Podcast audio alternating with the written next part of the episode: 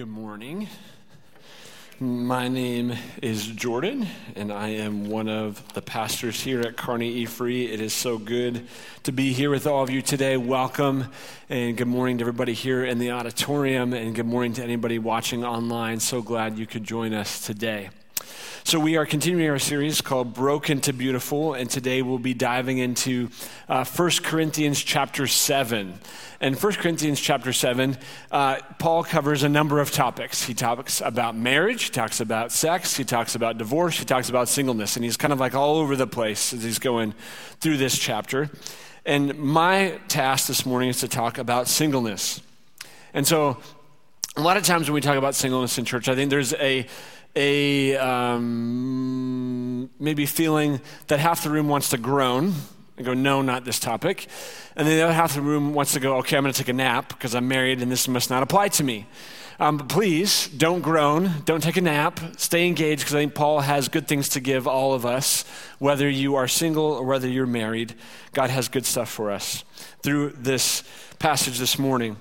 Uh, as we begin, because we're talking about singleness, I think it's important for us to talk about our culture's obsession with romantic relationships and sex and intimacy and the idea that fulfillment comes through being in a romantic, sexually fulfilling relationship. That it, I think as you look at movies, TV shows, as you look at social media, a lot of the times the idea is that if you want to be happy in life, you're going to have to get married. And if you're not married, then you must be miserable. And this is a tragedy that we need to figure out how we can solve because we want to get you happy. And so we got to find someone. So, you know, have well intentioned people that say, you know, I have this really nice guy or nice gal, and they're trying to set you up. And it's, it is what it is. anyway, uh, so they, the culture, turned singleness into a tragedy. Uh, but we're going to talk about how singleness isn't a tragedy. Because as Christians, we know that people can be single and celibate and very fulfilled. And while that might be a confusing concept or a foreign concept to the world, we know who Jesus Christ is. And Jesus Christ is a man who was single and he was celibate, and I'm convinced that he was very fulfilled that as being fully God and fully man, I think that he fully knew what life was all about and that he was fully fulfilled even though he was single and celibate here on earth. That you have the Apostle Paul who is single and celibate and he is fulfilled in life here on earth. That you don't he- hear Paul or Jesus writing or talking about how they just need to find a wife so they can settle down and get happy with life. That's not what Paul was writing to the Corinthians about. And so they have a bigger mission. They have a bigger goal in life. It's the mission of God. It's what God wants to do here on earth. That Jesus again and again says, I'm here to do my Father's will. That Paul is about um, carrying the mission, the vision of making disciples to the ends of the earth. He's about taking that to places that it's never been before. And so the big idea this morning is that our society sees singleness as a tragedy. Paul saw singleness as an advantage. So, our society, I think, sees singleness as a tragedy. It's a, something that needs to be remedied, something that needs to be fixed. But Paul saw singleness as an advantage, something that he saw that there's advantages to singleness that married people don't have. And so, we'll unpack all of that. Now, as I say all those things, I want to also recognize that there's probably many listening, whether it's in this room or online, that you have heartache, that you, you long to be married and yet you're not. And so you're disappointed and you're struggling with these feelings of being alone. And uh, my hope is through the course of this message that you would find hope and help through what Paul is going to share and the vision that he's going to share um, of singleness. So let's pray and then we'll dive in here. Father God, God, I thank you that you give us completeness through yourself that we don't need it through another person here on earth. We don't need it through a romantic relationship. We find completeness through the life, death, and resurrection of Jesus Christ.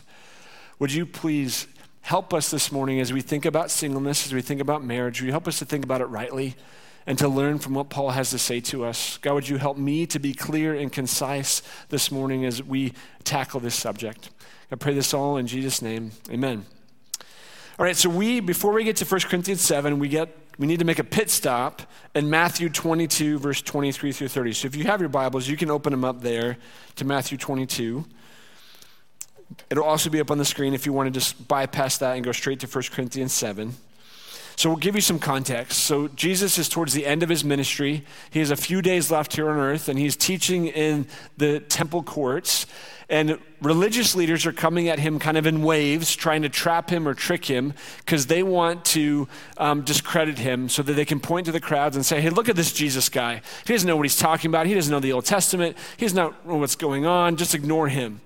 That's what they want to do. And so they've been trying to trap him and trick him with these questions. And now there's a group called Sadducees, who's a group of religious leaders. They're going to come and ask him a question. So, verse 23, it says, That same day, the Sadducees, who say there is no resurrection, came to him with a question. Teacher, they said, Moses told us that if a man dies without having children, his brother must marry the widow and raise up offspring for him. Now, you might be going, This sounds really strange. So, a guy marries a woman he dies, and so his brother's got to marry her? What's going on here?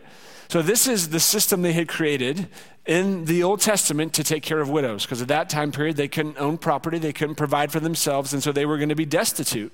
And so, what Moses set up was this is how we'll care for her that if her husband dies and she doesn't have kids who are going to be able to inherit and take care of her, then her, one of his brothers needs to marry her. So, whatever you think of that, that's how they had set up to take care of her. Now, verse 25. Now there were seven brothers among us. The first one married and died, and since he had no children, he left his wife to his brother. The same thing happened to the second and the third brother, right on down to the seventh. Finally, the woman died. Now then, at the resurrection, whose wife will she be of the seven, since all of them were married to her? So they feel like, gotcha, Jesus. We created this, this problem. What are you going to do here? So man marries a woman, he dies, so then his brother marries her, then he dies. That happens seven times. Then when she dies and they get to heaven, who's she going to be married to? She was married to all of them and didn't have kids with any of them, so who's she going to be married to, Jesus? Riddle me that, answer me that, Jesus. So Jesus responds, verse 29. Jesus replied, You are in error because you don't know the scriptures or the power of God. At the resurrection, people will neither marry nor be given in marriage. They will be like the angels in heaven. So Jesus' response is one, you guys don't know the Old Testament. Two, you don't know the power of God. That when people get to heaven, when they get to the resurrection, they aren't going to be married. There's going to be singleness in heaven. So you don't need to worry about which one of the seven she's going to be married to because she's not going to be married to any of them. There is singleness in heaven. There isn't this marriage between people who were married on earth. They're not married in heaven. So, this is our first takeaway this morning. In eternity, we will be single. In eternity, we will be single. That all of us, whether we're married here on earth, where we ever were married on earth, we're going to be single when we get to heaven. Now, we're going to be single for all of eternity. So if you have been formed by American culture that says in order to be satisfied and happy in life, you need to have a romantic, sexually fulfilling relationship. You hear that and you say, What are my other options? Because heaven doesn't sound so much like paradise anymore. But then that comes to the second part that Jesus said. Jesus said, or the power of God. You don't understand the Old Testament, but you also don't understand the power of God. What does he mean by that? I think what he means is that the purpose of heaven isn't marriage, it isn't the personal fulfillment of this relationship. It's not being reunited with loved ones, so that will be nice. That ultimately the goal of heaven is being united with God, being able to see him face to face, being able to hear his voice, get to experience his presence in a tangible physical way. That that is the joy, the purpose of heaven. And so, when you get to heaven, I think that the overwhelming response when you get there isn't going to be that here's my grandparent that I lost, or my parent, or my son, or my daughter. It's going to be, God, here you are. This is what you look like. This is the tone of your voice that I have waited my entire life to hear the tone of your voice. Waited my entire life to see your face, to see you smile at me to experience the joy of your presence in a way that I only got a shadow of on earth. That is what the joy of heaven is. That's the power of God. That's the completeness of our relationship with Him being fulfilled in that moment. It's not that you're going to get to spend eternity with some spouse that you loved here on earth, because in heaven, we're going to be siblings. All of our human relationships turn into brother sister relationships, which to me, it elevates singleness. Because God could have designed heaven any way He wanted. He could have said, You're going to have this lifelong spouse or this eternal long spouse. But instead, He said, No, you're going to have brothers and sisters. We're going to be family. And that's what heaven's going to be like forever and ever and ever. And so I think that's helpful for us to frame that when we get to when we get to heaven, we get to heaven as singles, not as marrieds. And so it elevates the picture of what singleness is here on earth because I think when you see a single person here on earth who is fulfilled in Jesus, you see a glimpse of heaven. You see someone who's going, This is what it's going to be like to, be, to see someone that is so fulfilled in Jesus that they go, I, I don't have to have a spouse. Like, I have everything I need in Jesus. It's a glimpse of heaven. Now, let's jump to 1 Corinthians chapter 7. If you have your Bibles, please turn with me. 1 Corinthians 7 is in the New Testament, so it's towards the back of your Bible. It goes Acts, Romans, 1 Corinthians. So if you get to Acts, Romans, go to the right, you'll find 1 Corinthians. If you get to 2 Corinthians or Galatians, Ephesians, Philippians, Colossians, you're too far to the right, go back to the left, and you will find 1 Corinthians chapter 7, verse 7. So, Paul is going to be talking again about a number of topics, but we're just going to touch on the singleness passages. And so we are going to jump around a little bit here in chapter 7. But verse 7 says, I wish that all of you were as I am, but each of you has your own gift from God. One has this gift, another has that.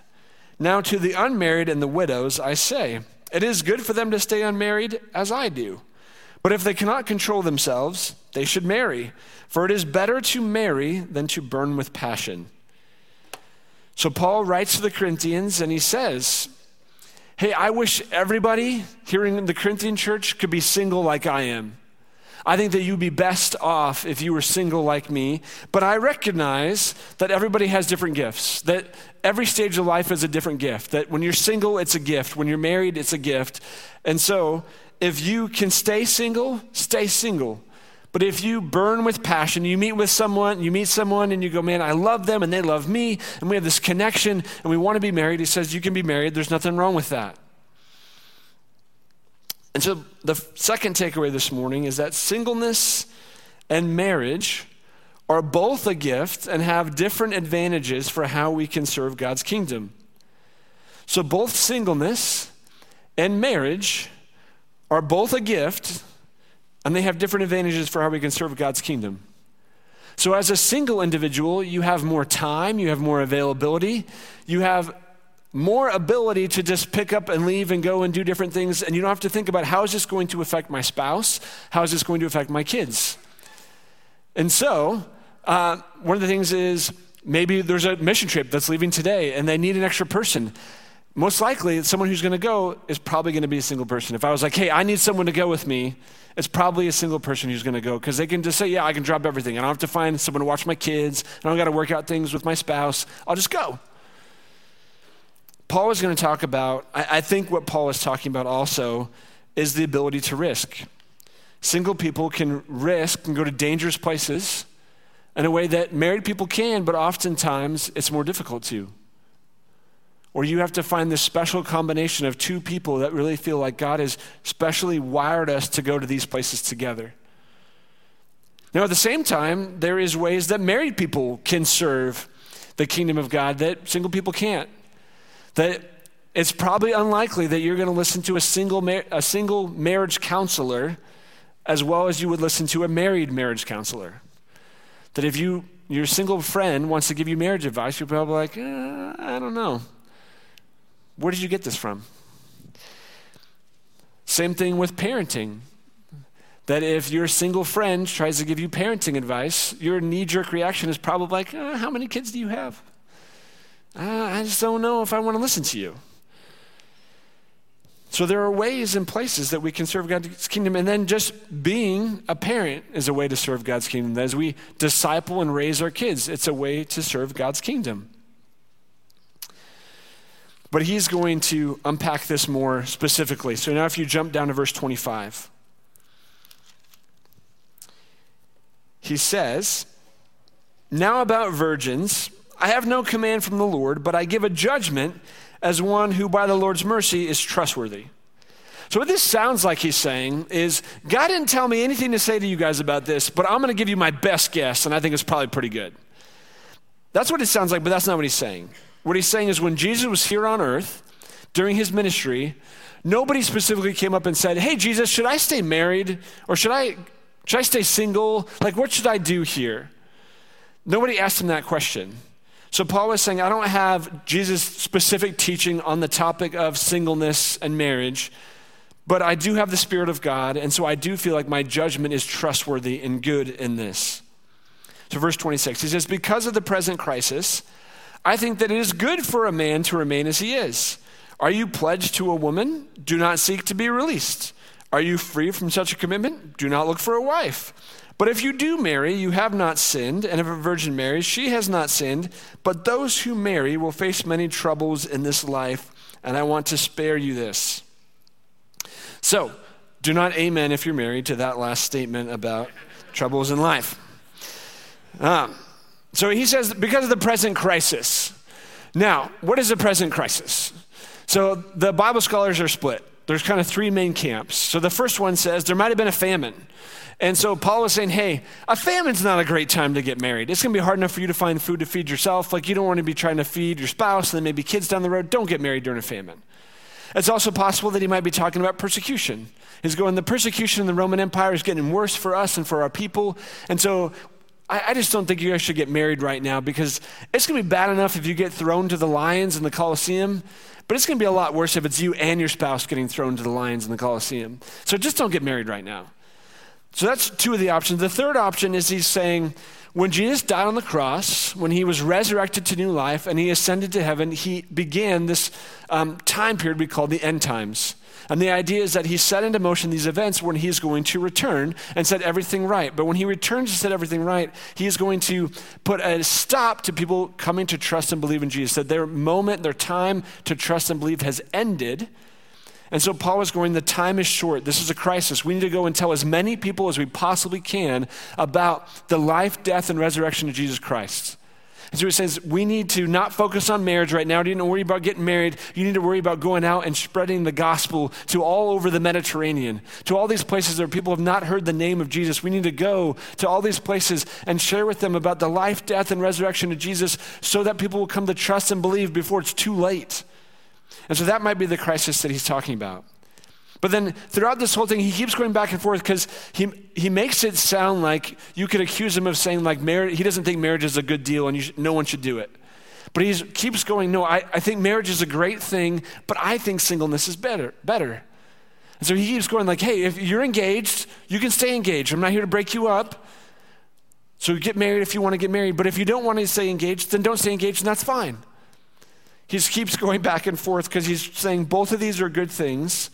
I'm not trying to keep you from getting married, but I think that there are troubles in life that married people face that single people don't. And that's our third takeaway. Singleness frees us from some of the concerns of life and gives us more availability to advance the kingdom of God. So, singleness frees us from some of the concerns of life and gives us more availability to advance the kingdom of God. And he's going to unpack this more specifically in a moment. So let's go on to verse 29. What I mean, brothers and sisters, is that the time is short. From now on, those who have wives should live as if they do not, those who mourn as if they did not, those who are happy as if they were not, those who buy something as if it were not theirs to keep, those who use the things of the world as if not engrossed in them. For this world in its present form is passing away. So this sounds really confusing because it sounds like he just got done saying, hey, if you're engaged, you want to get married, get married. And then it sounds like he says, once you get married, pretend you're not married. You're like, what, Paul? Like, I can get married, but just don't pretend, like, pretend that I'm not married? What are you talking about? So I, I think what he's getting at here is he's saying, we need to not get so focused on our marriage that we neglect God and his kingdom. Because he lists out all these things that are temporary and that are passing away. So he says, Those who have wives should live like they don't, because there is coming a time when they're not, you're not going to be married anymore. You're going to be in eternity and you'll be single again. So it says, yes, be married. Yes, invest in your marriage. We want your marriage to be healthy. We want your family to be healthy. But don't get so focused on your marriage and your family that you neglect the kingdom of God. It says, don't get so wrapped up in your grief and your mourning that you abandon and turn away from God. Don't get so wrapped up in celebrating something here on earth that you forget to celebrate God and His kingdom. Don't get so wrapped up on the stuff here on earth, the things, of the material possessions here on earth, that you turn away from God in the pursuit of that stuff, because all that stuff is temporary. It's here today and it's going to disappear. It's going to be no more at some point says what will last forever is Jesus. Jesus and his kingdom will last forever. The people that you've impacted their lives through trust and faith, that will last forever. So he says, I think what he's getting at is to spread, spread the gospel, share the good news. Because these other things are temporary, and Jesus and his kingdom is eternal. So this caused me to ask the question that if I am married, are my eyes and heart focused on God?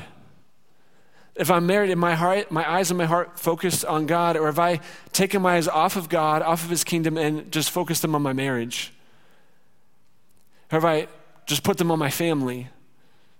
Because marriage and family is a great gift, and he, Paul is for that gift, but he doesn't want us to be so focused on that that we neglect God's kingdom. So if you're considering marriage, then the question should be if I choose to get married, how will I continue to keep my eyes and heart focused on God when I am married? That when we, marriage does not opt us out of serving God's kingdom, we continue to serve and be a part of God's kingdom. So, verse 32, Paul says, if I would, sorry, he says, I would like you to be free from concern an unmarried man is concerned about the Lord's affairs, how he can please the Lord, but a married man is concerned about the affairs of this world, how he can please his wife. And his interests are divided. An unmarried woman or virgin is concerned about the Lord's affairs. Her aim is to be devoted to the Lord in both body and spirit. But a married woman is concerned about the affairs of this world. How can she please her husband? I am saying this for your own good, not to restrict you, but that you may live in a right way in undivided devotion to the Lord. So he says, here's what happens if you choose to get married, before you're married, your whole focus, your whole devotion was on Jesus. And then once you get married, that devotion is divided between Jesus and his kingdom and then your spouse, that you need to love and serve your spouse. And then if you have kids, it's divided a third time. And he says, I, I don't want you to have to deal with those concerns. The person who is single, they don't have to worry about kids. They don't have to worry about the spouse. They don't have to, they just focus on Jesus and his kingdom, and their life is simpler. And that's what I want for you, he says. And so, what Paul is, is getting at here as I was reading this and thinking more about it is I really think that Paul is saying there is a cost to marriage. Like when we choose to get married, there's a cost we pay a lot of the times. And I think in the majority of the cases, it's to say that I am limiting what I can do for the kingdom. Because I'm taking some of my time, some of my energy, some of my focus from God's kingdom and putting it on my spouse in my marriage. And that's something that I think rarely, if ever, we think about, especially in the United States, because we're so focused on the cost of singleness.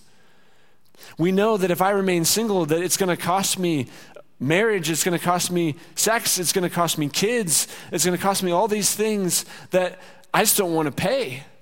But Paul is the reverse.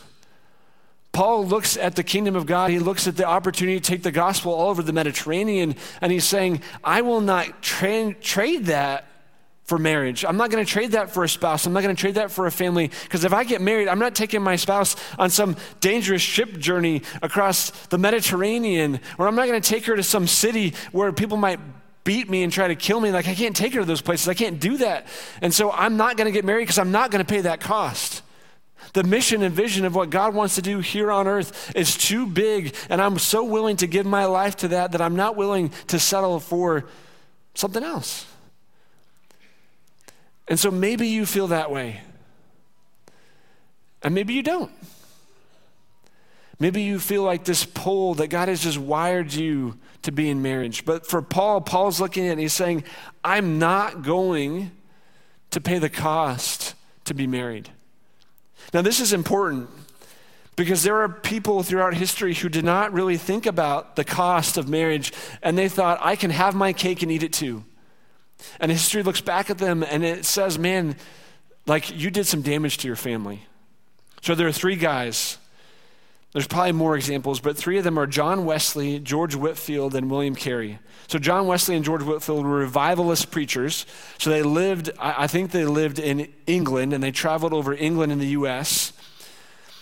But they, John Wesley and George Whitfield were married, but they left their families behind for months and years at a time, they would leave and go overseas. Their wife and their kids stayed behind. And so their wives were angry, bitter people because they were abandoned.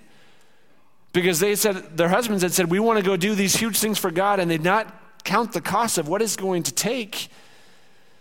And so it said, we said, We're going to get married, and we're also going to go do this. And they tried to not divide between their families, and it cost their families greatly. And then there's William Carey, who was a missionary to India, and he did fantastic work.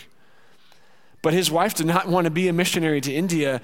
And so she was in despair and mental anguish the entire time they were in India, and it affected what William was able to do in India. And the reality was that I think he could have done a lot more for God's kingdom if he had been single and he just said, You know, I think God's calling me to this, and so I'm going to forsake marriage to do this, what God's calling me to. But instead, he tried to do both and it deeply wounded his family. And so we need to ask the question of am I willing to pay the cost? Because if we choose to get married, it means we're going to divide our devotion and our energy and our time between multiple places. And that's a limit we just have to accept. And if we're not willing to accept that, Paul is saying that's a good thing and we should pursue the kingdom. Verse 36 if anyone is worried that he might not be acting honorably toward the virgin he's engaged to, and if his passions are too strong and he feels he ought to marry, he should do as he wants. He is not sinning. They should get married. Paul, the man who has settled the matter in his own mind, who is under no compulsion, but has control over his own will, and who has made up his mind not to marry the virgin, this man also does the right thing. So then, he who marries the virgin does right, but he who does not marry her does better. So Paul has been accused in this passage of really like just beating up marriage.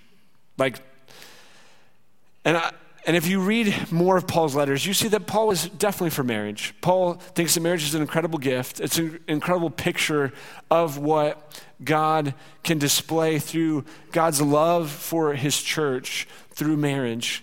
But in this instance, in this letter to the Corinthians, he's really just wanting to emphasize the advantage of singleness which I think is jarring to us as Americans because we are so wrapped up in a society that thinks that marriage is the way to fulfillment. And so when we get to the end, after Paul has said, like, if you want to get married, get married. If you don't want to get married, that's okay. That's good. And then he gets to verse 38 and he says, So then, he who marries the virgin does right, but he who does not marry her does better. We go, What? The person who doesn't get married does better? Like, that's not what I see in our society. That's not how people interact with me as a single person. They act like something is wrong with me if I'm not married. They always want to set me up with this person or that person. Or my parents' friends make jokes about, you know, your parents want some grandkids. And here's Paul going, You're doing the better thing. Because Paul's eyes are focused on the kingdom. And he's focused on here's what you can do for the kingdom as a single person that the married people can't do. And so Paul elevates singleness. He doesn't go, there's something wrong here. He doesn't go, there's something lacking in you. He says, God set you apart for an incredible purpose. God has set you apart for an incredible adventure. And, if God calls you to marriage, fantastic, go get married. But if you can stay single and you can join Him on this adventure to take the gospel to places it hasn't been, if you can go with Him to serve in places that other people can't because they have to focus on their marriage and focus on their kids and the rest of their family, says God is calling you to something better. So I want to finish where we started. Our society sees singleness as a tragedy, but Paul saw singleness as an advantage. And it was an advantage that he wasn't willing to give up. He wasn't willing to surrender it for the sake of the gospel, for the sake of people that hadn't heard about who Jesus was. So, as Americans, we often ask, How can I find personal fulfillment? The, the drive is, How can I find satisfaction in life? If I buy this product, if I switch to this job, if I marry this person. But Paul's question was, How can I live my life for God's glory and for other people's good? That how can I live my life to bring more glory to God and for other people's good? And then I believe that as he did that, he found fulfillment. He found satisfaction. He found joy. It wasn't that he exchanged one for the other, but he found joy as he served the kingdom of God. So, whether we marry or whether we don't, the most important question is how am I using my life to serve in God's kingdom? That it, it might be investing in a family, it might be in uh, raising kids and discipling kids, but I, I believe that God calls us to also serve outside of our homes in ways and places. And if we're single, it's going, God, how can I use this gift you've given me at this stage of life to invest in your kingdom? So, Warren Wiersbe is a Bible scholar, and he shared five questions to consider before getting married. His first question was What is my gift from God? Has God wired me for a life of singleness or marriage? That has God wired me for this? So I, think there's three guys I mentioned earlier that God had wired them to go be these revivalist preachers, to go travel the world and go these to these exotic places, or not exotic, but to faraway places. And he wired them to do it, and they should have said, I can do this as a single person. And instead, they got married, and then it was really hard on their families. So, how has God wired you? Second question is Am I marrying a believer? Am I marrying a believer? If you're engaged to someone and they're not a believer, then you are hamstringing your ability to serve the kingdom.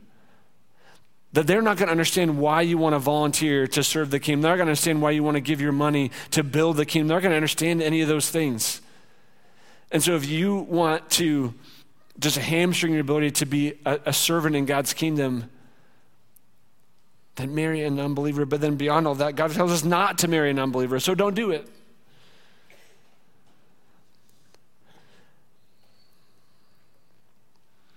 This third question is Are the circumstances such that marriage is right? And this moment in life, is it the right time for me to get married, or do I need to wait six months or a year or whenever? When is it that I need to wait to get married? How will marriage affect my service for Christ? That if I get married, will I be able to serve God in ways that I'm not right now? Or there be my spouse, are they going to encourage me towards more service? And then am I prepared to enter into this union for life? That am I prepared to enter into this for life? That it's not just a, if this works out, but this is uh, to the best of my ability, I want this to be for life.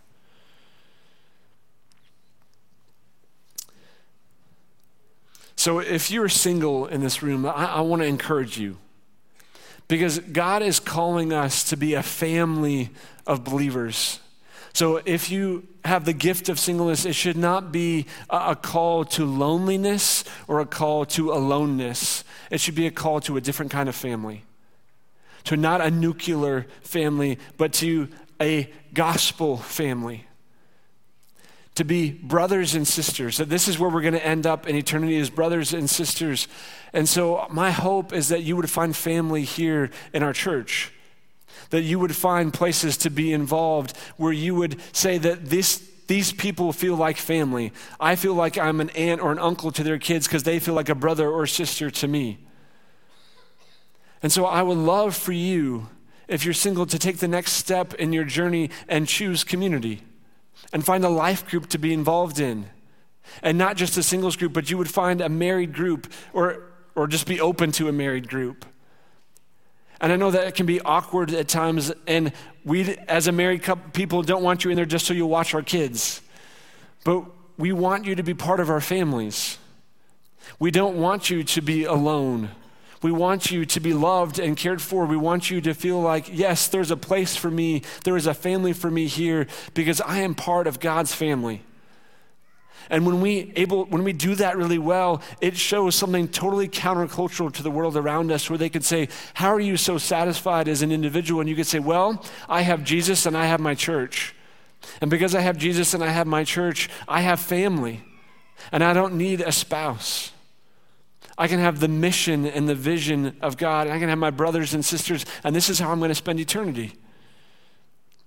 And then, if you are married in here, I'd encourage you to take the next step in, if you're already chose community, you're already involved in a life group, take the next step to join the mission. That Paul does not let us use marriage or kids as an excuse to not be involved in what God is doing here on earth. And so if you have been avoiding volunteering or serving or being involved because you go, you know, we just got to really, I just got to spend more time with my family. And I, I don't want you to not have be in a healthy spot with your family. But it can be really healthy for your family to serve. Be really healthy for you as a family together to get in and to be involved in what God is doing here at our church. So, our children's ministry is looking for people to help throughout the summer. You can sign up for one Sunday, for one hour on that Sunday to come and to be involved. And the children's ministry does a fantastic job of setting up the classrooms, setting up the large group space. And so it's not like you in a room with a bunch of kids for an hour and a half. But instead, it's you are in there for a little bit with them and you go out to large group time and your role in that time is just to help them stay in the spot they're supposed to be sitting. And they get trained to stay in the spots they're supposed to be sitting. Like there's some preparation that's been done for you. And so you can be involved in helping to bring the kingdom of god into the lives of boys and girls here at our church by taking the step to just sign up for one sunday. And perhaps that as you take that step you find out man i love serving kids I didn't think I was going to love this, and I loved it. And it's so low risk. You sign up for one Sunday for one hour, you try it, and then if it doesn't work out, you go, that was one Sunday, it was one hour. But perhaps it's the way that God calls you and invites you into this adventure where you get to do it as a couple, as a, as a married couple. And so I want to invite you, I want to invite us as a church that we want to be a place that is beautiful because whether you're single, whether you're married, there's lots of space for you here. And whether you're single, whether you're married, we're family. We're not just individuals, we're brothers, we're sisters, and a family that is here on earth and that will someday be in heaven. Would you pray with me? Father God, I thank you. I thank you for my, my brothers and sisters in this room. God, I want to pray especially for my single brothers and sisters. God, would you please Help them to know your love and your care. God, I am so grateful that they do not need a spouse on earth to be complete, that they have all they need in you. And God, I thank you that for my married friends in this room, they don't need the perfect marriage to be complete. That God, as there might be difficult marriages and difficult spots that they're in, God, they cannot find ultimate joy in their spouse. It's only found in you. And so, God, would you help us? First and foremost to find our joy, our satisfaction, our life of fulfillment in you. And then, God, would you help us to join your kingdom? God, whether that is serving as singles and being able to go to places and do things that maybe some of the married folks can't, whether that's loving and serving in ways as married people that the single people can't. God, you have given us each a gift and you've developed your body, your church, so that we can meet all the needs and all the places for all the people. And so, would you help us, God, to see our part and to do our part so that we could reflect beautifully your church to a world that desperately needs to see it? God, we love you. We thank you for your son. Pray this all in his name.